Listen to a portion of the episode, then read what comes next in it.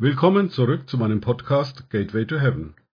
Mein Name ist Markus Herbert und mein Thema heute ist der vierte Teil von den Archiven der Seele. Erlösende Liebe. Was nun meine Einträge in die Bücher betrifft, setzt Liebe fort. So knüpfe ich, wie gesagt, am Ursprung an und beantworte die dort liegende Situation. Bei der Situation, die du in der einen Buchreihe, die du dir angesehen hast, gefunden hast, ging es darum, dass du deiner Mutter das, was du ihr sagen wolltest, nicht sagen konntest. Was ja euer gesamtes Verhältnis bis zu Ende, dem Ableben deiner Mutter, bestimmt hat.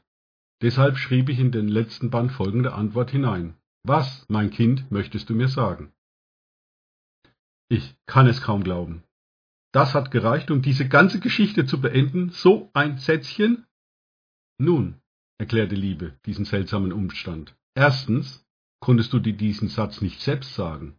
Bis zum Tod deiner Mutter und darüber hinaus bis jetzt beherrschte diese zur Festlegung und distel bildende Wurzel gewordene Überzeugung, dass deine Mutter dir nicht zuhört, euer Verhältnis.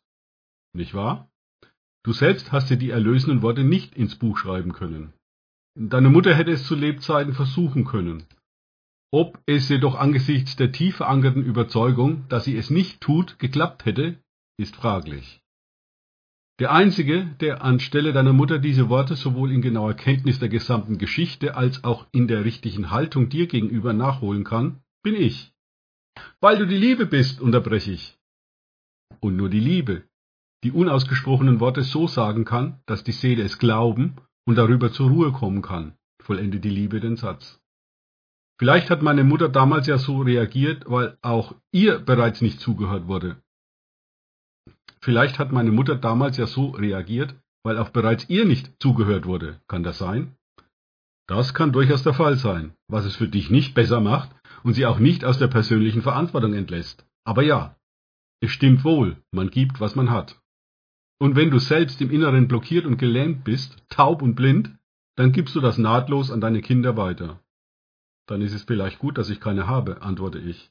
Nun, setzt die Liebe erneut an, Eltern haben anhand ihrer Kinder, die ja wie ein Spiegel sind, durchaus die Möglichkeit, einigen ihrer eigenen Prägungen und Mustern auf die Spur zu kommen. So können die Kinder dem Erwachen der Eltern und einer Besinnung sehr dienlich sein. Aber natürlich kommen alle Verbiegungen und Unfreiheiten der Eltern auf die Kinder und stellen ein schweres Erbe dar. Nenne es eine Art Erbsünde. Denn der ganze Prozess der Verkehrtheit ging ja im Paradies mit der Verfehlung der ersten Menschen los. Bereits deren Kinder, denke nur an die Geschichte von Kain und Abel, waren schwer gezeichnet von dem Erbe ihrer Eltern. Eigentlich kaum vorstellbar, was sich da für die Kinder von heute angesammelt hat, bedenke ich. Viel Erlösung ist nötig, nickt die Liebe.